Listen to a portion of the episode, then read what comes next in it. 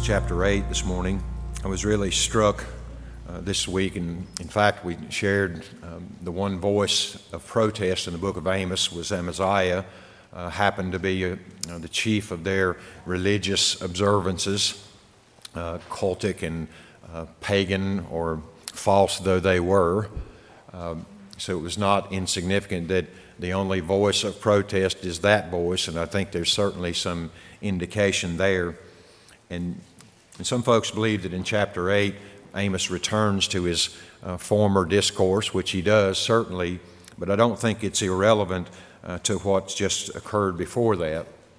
In fact, uh, he seems to be getting more to the heart of their religion here and how they were practicing uh, this religion. I shared with the young folks this morning uh, one of the uh, throughout the book of Amos, and I think the, the scriptures in general, there's a progression that I want you to take note of, and I may mention this again, but uh, there is a, a true religion, uh, there is a corrupted religion, there's a tolerated religion, and in the end, there is an abandoned religion. And you see that unfolding over and over again throughout the life of Israel. And, and it seems to me at this point in chapter 8, uh, I entitled the message, The Final Mercy Withdrawn. And, and I'll explain what I mean by that uh, later. But let's re- read that chapter together and prayerfully. Thus the Lord God showed me, and behold, there was a basket of summer fruit. And, and he said, What do you see, Amos? A basket of, and said, A basket of summer fruit. Then the Lord said to me, The end has come for my people Israel. I will spare them no longer. The songs of the palace will turn to wailing in that day, declares the Lord God, and many will be the corpses. In every place they will cast them forth in silence. Hear this, you who trample the needy, to do away with the humble of the land, saying, When will the new moon be over so that we may sell grain? And the Sabbath that we may open the wheat market, to make the bushel smaller and the shekel bigger, and to cheat with dishonest scales, so as to buy the helpless for money and the needy for a pair of sandals, and that we may sell the refuse of the wheat. The Lord has sworn by the pride of Jacob, Indeed, I will never forget any of their deeds. Because of this, will not the land quake and everyone who dwells in it mourn? Indeed, all of it will rise up like the Nile, and it will be tossed about and subside like the Nile of Egypt. It will come about in that day, declares the Lord God, that I will make the sun go down at noon and make the earth dark in broad daylight. Then I will turn your festivals into mourning and all your songs into lamentations. And I will bring sackcloth on everyone's loins and baldness on every head, and it will make it like a time of mourning for an only son. And the end of it will be like a bitter day. Behold, days are coming, declares the Lord God, when I will send a famine in the land, not a famine for bread or, or thirst for water, but rather for hearing the words of the Lord. Behold, people will stagger from sea to sea and from the north even to the east. They will go to and fro to seek the word of the Lord, but they will not find it. In that day, the beautiful virgins and the young men will faint from thirst. As for those who swear by the guilt of Samaria, who say, As your God lives, O Dan, and as the way of Beersheba lives, they will fall and not rise again. Father, we thank you for your word. We ask now for your help by your Spirit. Father, give us insight and Lord, help me in the communicating of this uh, word and, and, and in the commenting and Father, I pray that you guard our hearing and our hearts from error. Lord, I pray that you may draw us uh, more closely to yourself, that we may hear the warning to Israel and also hear a warning in this to our own generation. Lord, I thank you for the weightiness of the minor prophets of the word that bring to bear the truth and the righteousness, your righteousness, into the context of our self righteousness. And and expose the darkness in this world. And Father, I do pray that we feel the weight of that, but as Christian, Father, I pray that feeling the weight of that will also magnify our, our, our love for mercy, our love for Christ, that it might show mercy to be what it is infinitely glorious. And so help us this morning to that end. It is an unnatural thing that we desire. Lord, it is not of the flesh. It is not brought about by the wisdom and craftiness and cunningness of man. It is a spiritual, a spirit given reality. So, Father, make it so in our lives for your own name's sake and for the glory of Christ. In his name we pray. Amen. This is the fourth vision, as I've shared, of, uh, of Amos. The fifth will be finally the Lord standing by the altar. But here in this vision, there is this basket of summer fruit. You see that in verses 1 through 3. So we've already kind of gone through the locust and the fire vision, the plumb line, and now we're at this third one. You might say that the locust and the fair or the fire uh, were the ideas of discipline and mercy was available there. Then plumb line vision came, and that's kind of communicated the ideas of justice and indictment or conviction. And then finally, we have this vision, summer fruit, which really has the idea of judgment or a ripeness for judgment. It's an interesting play on words here uh, that I was studying, but the Hebrew Uh, words translated summer fruit were gayetz, something to that nature. And then there's another word that sounds very much similar that's gitz, which means end. And it's strange because God shows Amos a basket of summer fruit, which in itself might have been a positive image. It would have spoken of fruitfulness and abundance and provision and maybe even prosperity. Gayetz. So Amos, the Lord shows him this vision and he says, What do you see, Amos? And he says, Gayetz, summer fruit. And then God the, uses the next word or the word akin to that that sounded like that to say something very, very different. Because God says it's gets. It is the end. What you're looking at, Amos, is not gets, it's gets. It's not summer fruit, a, a promise of prosperity and fruitfulness and abundance. It is a signal of the end. And that's stunning because this was given in a time of general prosperity in Israel. They had expanded their borders out. Yes, they had, uh, had encroachments of others, but they had always come through. And, and generally speaking, Israel was in a prosperous, abundant time of abundance. And the summer fruit vision may have communicated to Amos um, something about the, the, the abundance and the fruitfulness of Israel. But God says all of that all of that, perhaps by the means by which it was gained, is indicative of their end. It is coming to an end, Amos. The end is here. And he says later, I will spare them no longer. So, in contrast, Israel's abundance and prosperity, and as I said, by the means which way they had obtained it, was really a signal or signaled their end. The Lord would spare them no longer. That in itself is a terrifying prospect. And as the mercy I've mentioned that I can see in all of these passages, which I track back to the cross and to Christ Himself, uh, I, I, hear Christ screaming in this, uh, in this minor prophet because that is the only other solution. I mentioned earlier in the message in regards to the glimmer of light we see in this book, the one small glimmer of light. Seek me, seek the Lord, seek good that you might live. The only hope of life here is the seeking of God. But how does a people so corrupt in their hearts seek God? And it draws me back to Christ. So Christ is clearly evident in here. So that was the vision. In verse 3, I think is more of a summary statement of what yet awaited them here in this passage. He says here, Verse 3 The songs of the palace will be turned to wailing in that day. It is over. It's an interesting thing here, but the songs of the palace earlier in chapter 5 or chapter 6, verse 4, it talked about that as one of their indictments. They were composing songs and, and, improvising, and even compared them to David, who by his passions composed great psalms to the glory of the Lord, where they were utilizing the same expressions of passion, but not for the Lord, but for their own lustly and carnal passions. They had turned the singing of the palace and even of the temple and their religious singing, all into expressions of carnal lust and their own improvisation. There's nothing more frightening than darkness improvised. You see it in our day today. I was thought about when I was studying this, one of the recent Grammys, and they had some guy who was an open, avowed devil worshiper, and they were parading on stage as entertainment, devilish themes, and, and starkly dressed men and women, and all sorts of perversion, and they were, they were expressing themselves. And the culture we live in says, Amen, brother. That's the, that's the goal, isn't it?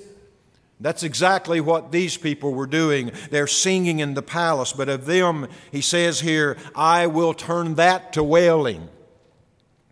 So, this improvised, this, this composing of songs that would reflect your deepest lust of your own flesh or your actual condemnation, because I will flip that on its head and turn all of that into wailing.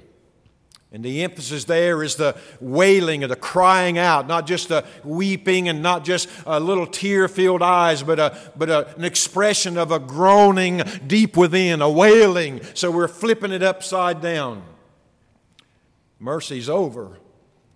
I will not spare them. I will turn their palace singing into this Notice as well in those passages that a mark of that judgment, a summary of that judgment as well, would be there would be prevailing death. He says, The corpses will be many. In fact, the, in, the indication afterwards that they were cast them out in silence. Uh, one, one, one thing I was reading this week talked about it might be a, a call for reverential or solemn silence. Um, I tend to believe it would be in the fear of the Lord. So many would be the deaths that there would be no time for solemn recognition or occasion, no funerals, no singing, no remembrances of a life well lived or a life of a loved one. There will be no time for that. So many will be the corpses. If they're not cast out quickly, then the corruption will even decay even faster, and then disease would follow, and all sorts of stench and rottenness in the street. Many will be the corpses. There were many there in those cities and in those palaces, and everyone was reveling in their newfound prosperity. The borders of Israel were growing, but it's going to be flipped upside down now, and many not will be the citizens and those enjoying the fruits of Israel, but many will be those who are dying. Death will prevail in this judgment that's coming upon them. Hastily removed with no, with no indications of any sorts of funerals. Verse 4 and 6 as well seems to be God's indictment. Uh, I, I thought in one point of their mercilessness, but also I think more so of their empty ritual, of what their religion had become, which is what I think ties it back to Amaziah. Amos is not done with people like Amaziah yet. He confronted him and through the Word of God put Amaziah in his place. But now he's speaking to the religion that was chiefly upheld and propagated by men like Amaziah and men like him, those who were lusting for power and influence. And now we hear an indictment of them. Essentially, it was an empty, self serving religion.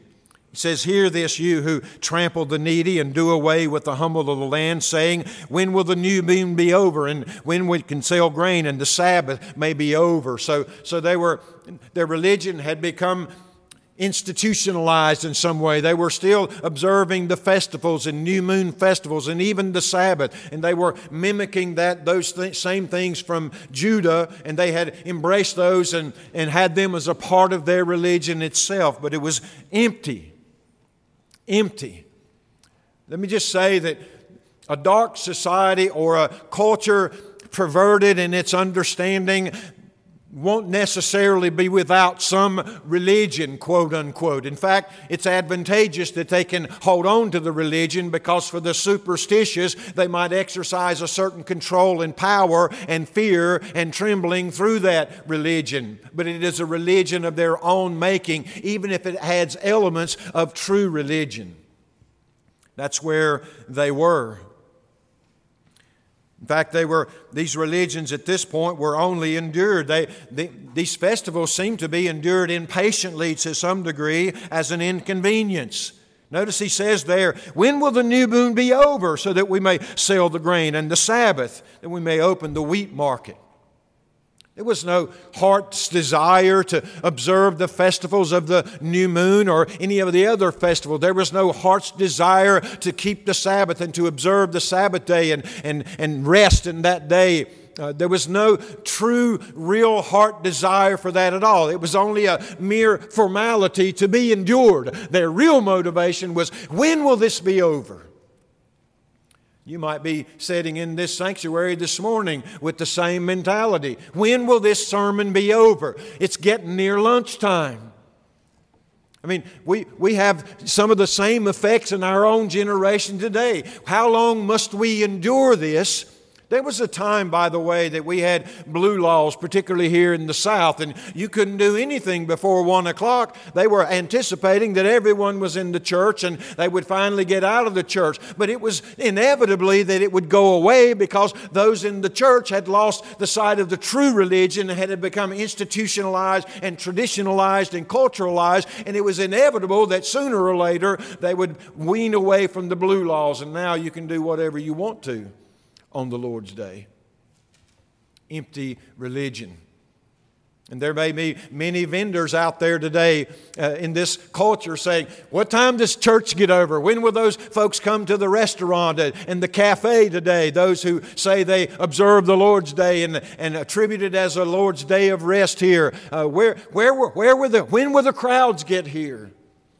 Well, they had the same view of their religion. It was an inconvenience it was only to be tolerated, it was endured.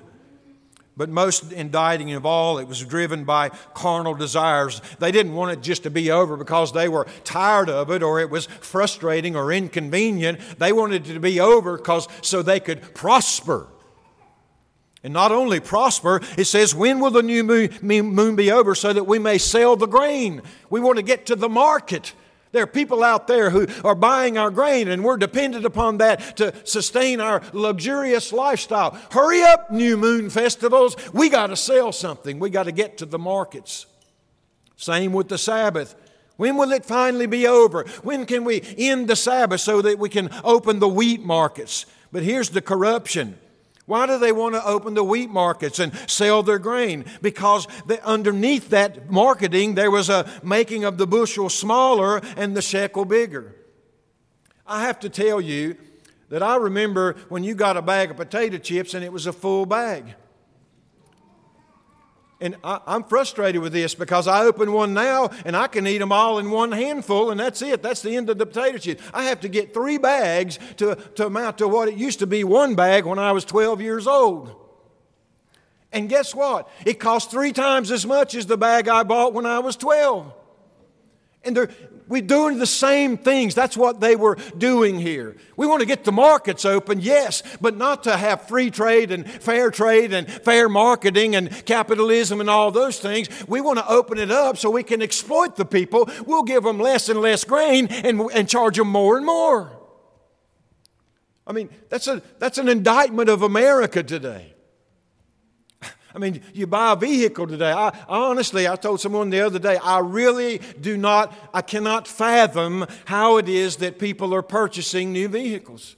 I just don't understand it. I mean, it's exorbitant cost unless you've got money set aside somewhere, but I can't even imagine the payment on a new vehicle. But then you get one and it seems like it's breaking down constantly and it costs 10 times as much to fix those. It seems like we're getting bigger and uh, smaller and smaller uh, uh, grain storage and a higher and higher price. That's what they wanted to get back to. That's why their religion was tolerated by them because they had to keep it in place to control the people and to make sure that they there was a superstition and fear by which they could manage the people, but oh, they had to be endured because it was blocking their being able to exploit the people. So they were getting the people from both ends.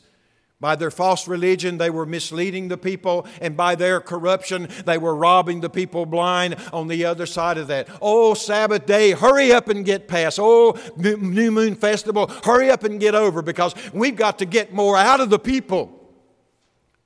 In fact, when, back when he was quoting the songs I was a minute ago in chapter 6, one of the things that he was rebuking there was how they were living on luxurious beds and sprawling on beds of ivory, all the while exploiting the people and making up their songs and expressing every desire of the corrupt heart.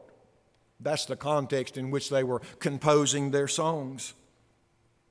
So they were driven by their carnal desires. I wrote this in my notes religion, for them, corrupted as it was, became a necessary evil to them, tolerated only as a means of control, while the real driving force was their greed and selfishness. This is where this progression comes in. There is a true religion, which is what Israel once understood before the kingdom divided. And even though they weren't perfect, but they, they had the law, they had the access to the true religion of the Jews and of Israel.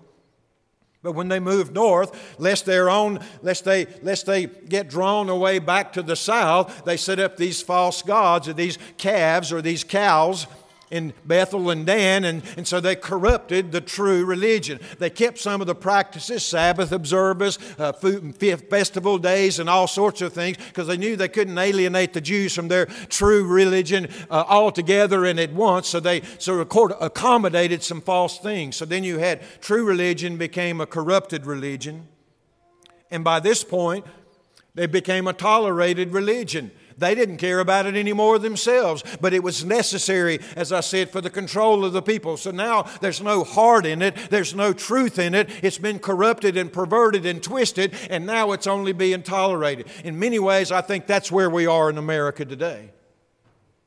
It's, it's just being tolerated. So long as we don't cause too much trouble, it'll be allowed to go on. But when it begins to make demands or when it becomes an inconvenience to the point of sacrifice for this dark world, then they will begin to push back on religion. But in many ways, religion today in America has reached this tolerable stage. Barely, but still tolerable.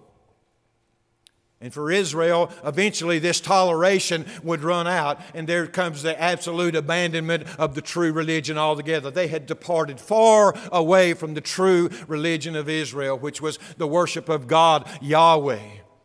And they departed far away from that. So there is the abandonment of that religion. And so it will become in this nation as well. If we go on in the way, the trajectory that we are going today, the, the nation as a whole, or generally speaking, will abandon religion altogether. Isn't that what we hear today? They claim to, although self exaltation and self worship is a religion, but they would claim that in the name of non religious. We are not religious. You, you know how many people now in surveys say, I'm not religiously affiliated with anyone, but I'm spiritual? Brother Shane mentioned that in his comments last Sunday night, and I see it all the time. I'm a spiritual person.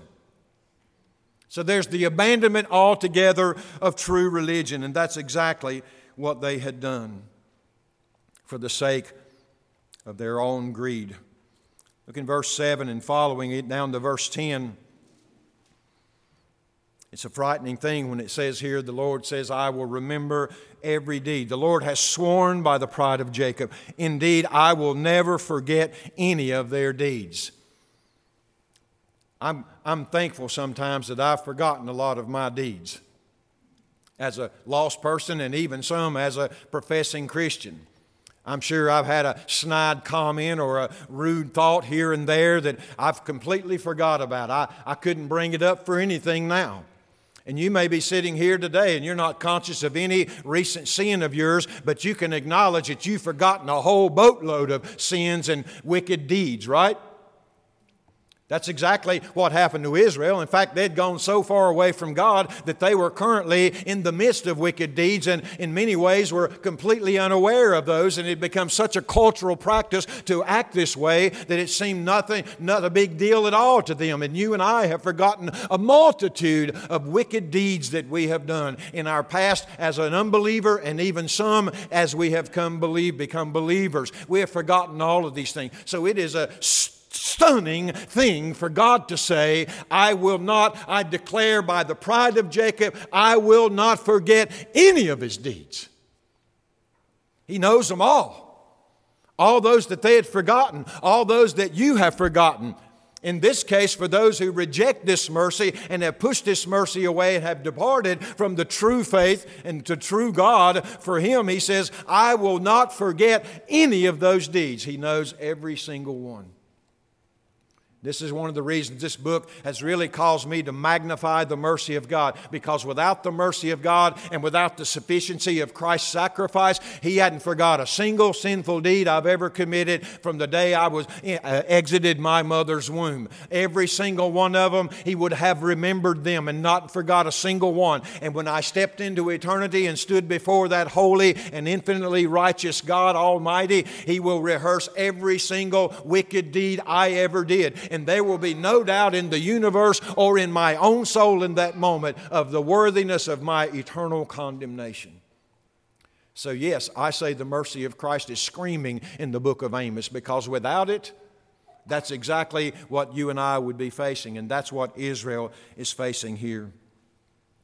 Notice as he says here, I just categorized these, but in verse 8, there would be a quaking and a great torrent. In verse 9, there would be darkness in the place of light. In verse 10, there would be lamentations in the place of celebration. In verse 10 as well, there would be bitterness in the place of contentment. The whole world of Israel would be flipped on its head. Everything that was would be completely reversed the steadiness and the stability of the land with no major enemies to overcome them at the moment, and the prosperity of the land, as it were, that would be shaken in fact, it says it would rise up and fall, would be the upheaval like the Nile. The Nile was notorious for flooding, and it would flood and pick up and wash away tons of things and people and then settle back down. So it would be in Israel. The Lord's judgment would bring upon them an upheaval that would rise up and come down and rise up again, and the earth would quake.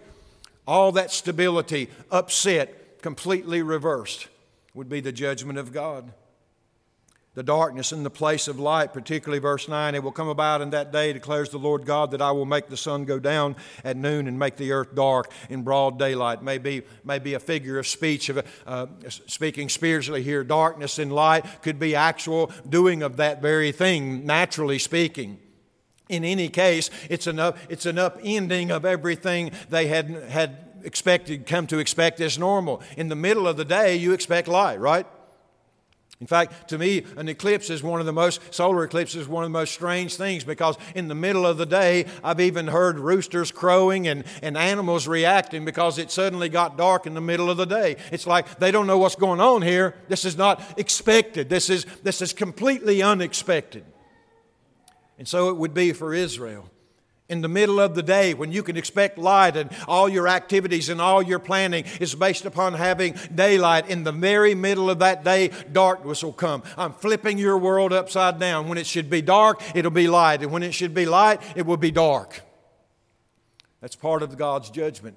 And to me, the common thing is everything, Israel, you have trusted in, everything that you have relied on, everything that, is, that you are resting in at the moment, I will completely invert that. I will take away all of your refuge and all of your resting places. I will, I will upset your world. Verse 10 there would be lamentations in the place of celebration. Then I will turn your festivals into mourning. Festivals were a time to rejoice or even to reflect upon the goodness and mercies of God. But uh, I'm going to turn those festivals, those times of rejoicing, into times of mourning, flipping it upside down, lamentations. And I will bring sackcloth or in all your songs into lamentations.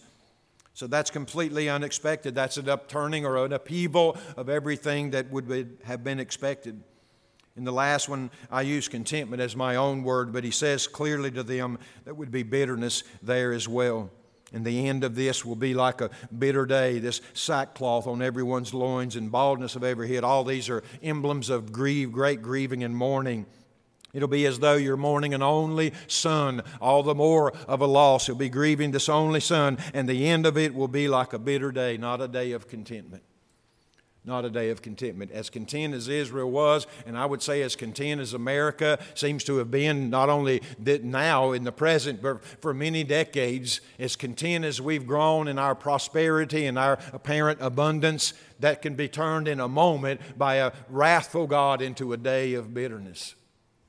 And so every nation, not just America, but every nation, better take warning and take heed because God's coming now against His own chosen people, Israel, and He's going to turn their day of what would be joy and celebration into a day of great mourning because of their abandonment of the true religion. So every deed will be remembered. Most tragic of all, I think, is verses 11 through 14. And this is why I entitled the message Final Mercy Withdrawn, because the last, the last thing present was the Word of God. Amos himself is there with the Word of God. And to me, it's, it signals that the end has truly come when the last mercy has been withdrawn. And thus says the Lord through Amos Behold, days are coming, declares the Lord God, when I will send a famine on the land.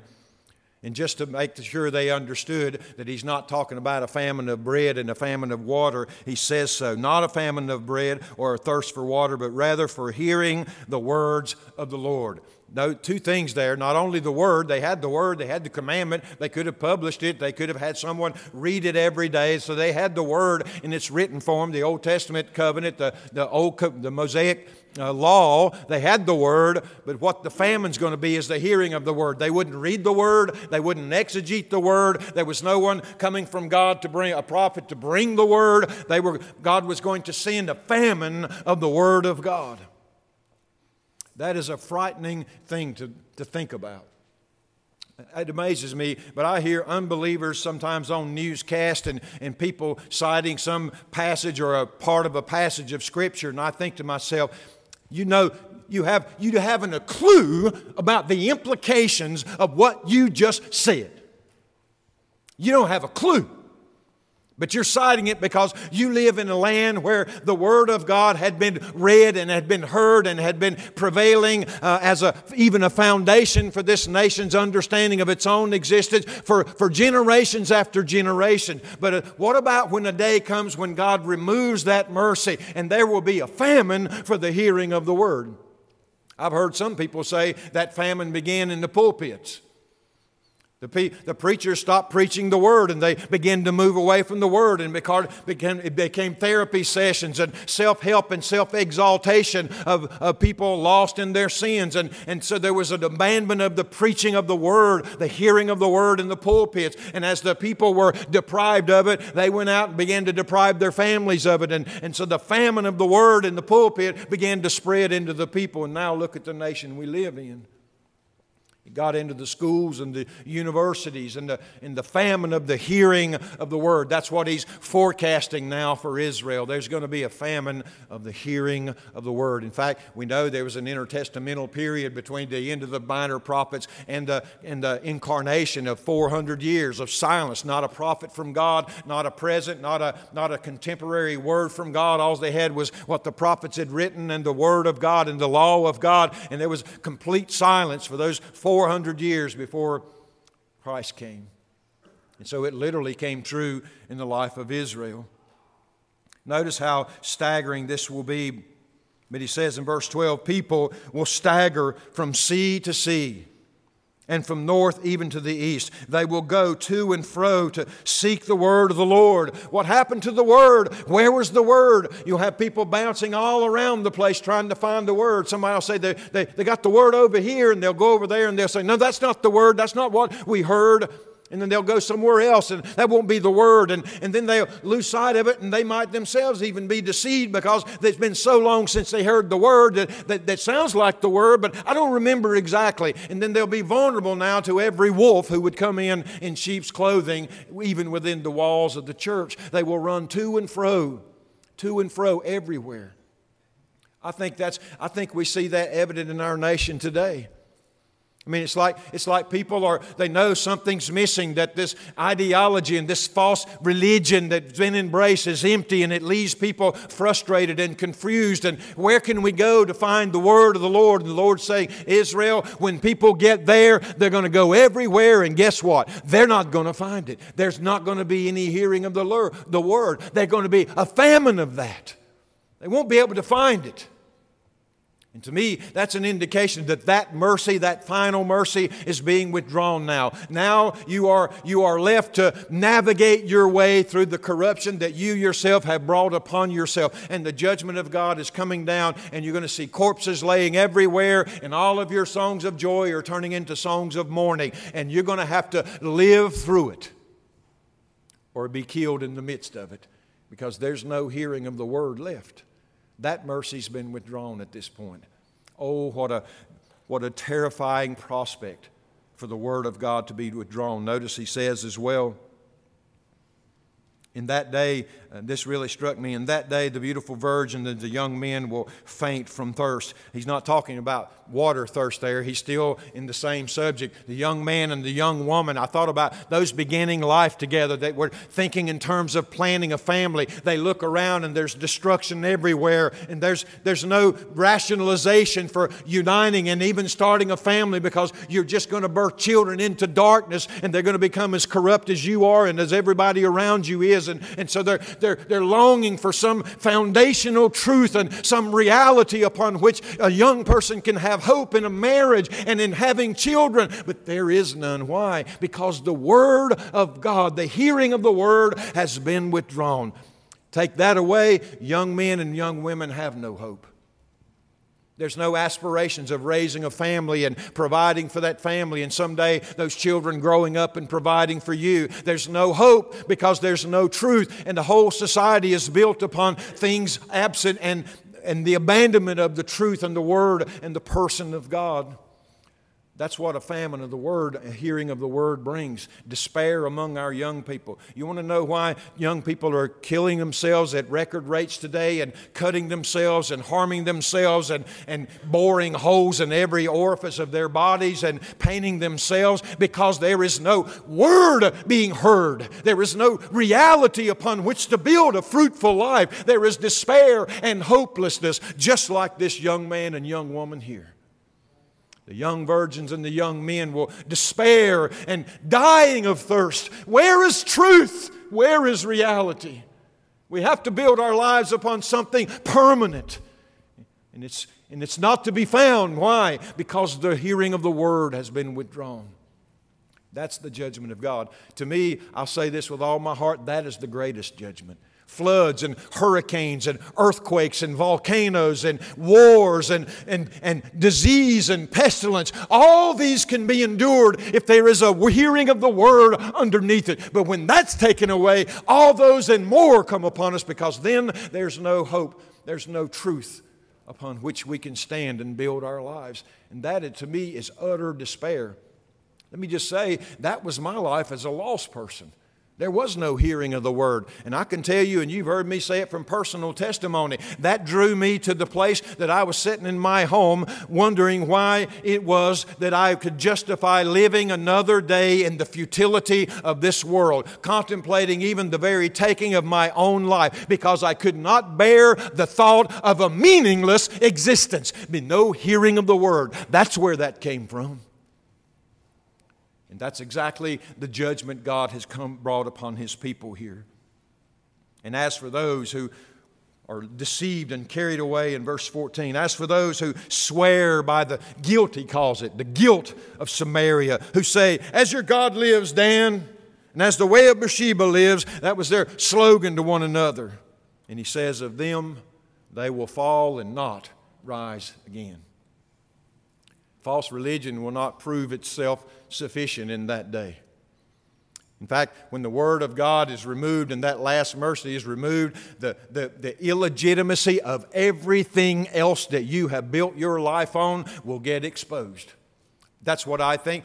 Cancer and diseases and wars and poverty and all the things that we encounter in this world, that's what I think they are instrumental for because they will let you know very quickly what you are resting your, your hope and your confidence and your peace upon. And when we hear serious words that we are, I was thinking this past week, it's one thing to know, generally speaking, we would all say, we're all going to die. But when, when they come and they say to you, Yes, we are all going to die, but you, sir, are going to be dead in six months. That's a, that's a whole different revelation. Because immediately you begin to evaluate whether or not what I have invested myself in is going to last beyond this six months. Lay up your treasures in heaven. The kids play the, the, old Mario, and, and there's some certain things you jump in a little tube and you can go in there and it takes you. And, and when you get one of them, it looks like you went to heaven. There are clouds and there are coins up there. And every time they're playing that, I'll say, Lay up your treasures in heaven. where moth and rust do not corrupt, and they go along there jumping, ding, ding, ding, ding, ding, ding, ding, ding, getting all their treasures in heaven. Then they drop through another tube back down to earth and have to fight the enemies on on the ground. No enemies up there. And man, whenever you understand that life is a, is a vapor and fleeting, then you begin to think about what have I built my life upon? What is it that is real and eternal and will last beyond the grave? Because at the end of this, at the end of this six month journey, I'm going to be put into a box and lowered into the ground or, or cremated or however my body will be disposed of. And then what will I have invested then? What will my millions have purchased? What will my popularity have gained? What will my friendliness and cooperation with this world and toleration, what will it have gained me at that point? Nothing. Nothing. A couple of head shakes. He was a good old boy.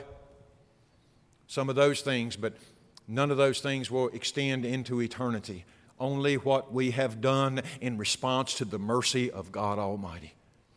Only what we have done in response to Jesus Christ. And praise be to His name by His Spirit. He brings about the response and the, the self revelation as well and calls us to Himself. And we are united with Christ. And all that's done in Christ and all that Christ has done will carry over beyond the grave. That six month diagnosis is not the final word in that matter because there will be eternal life and the fullness of that life ahead in Christ, but only in Christ.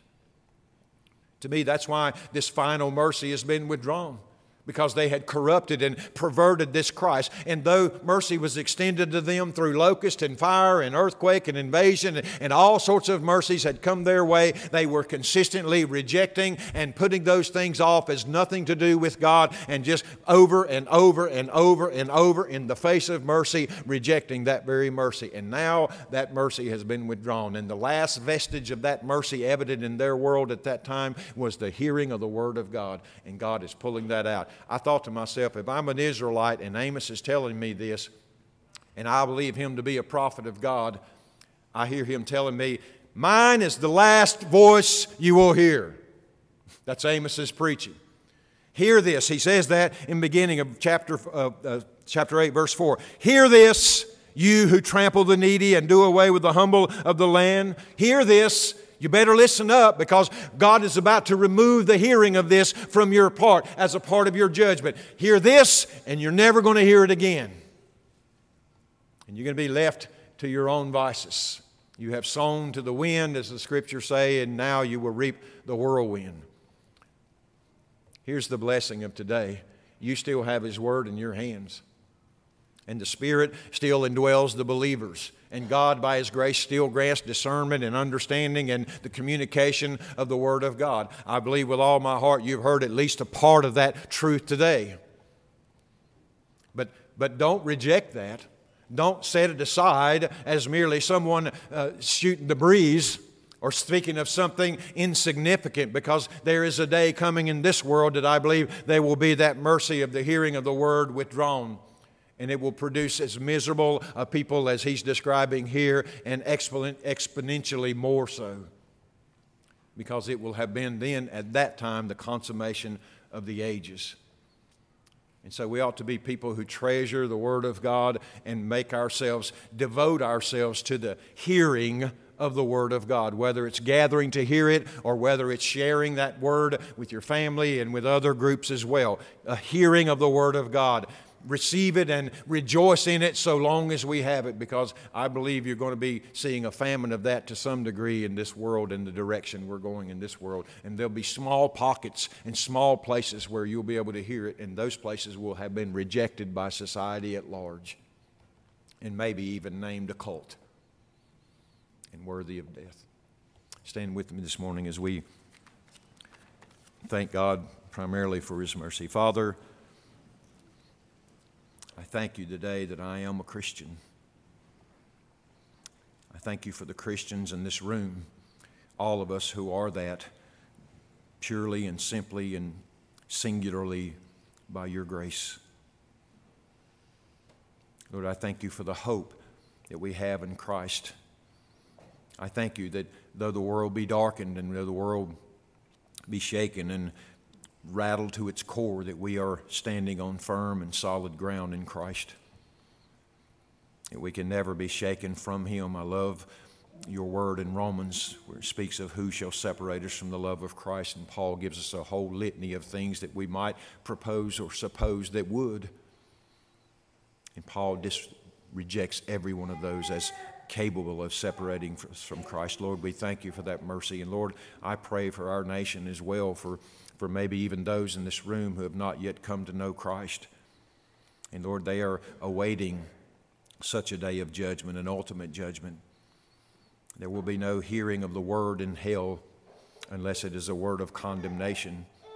But there will be no hearing of the word of hope and the word of truth and the word of relief and mercy once we enter into that fullness of eternal condemnation.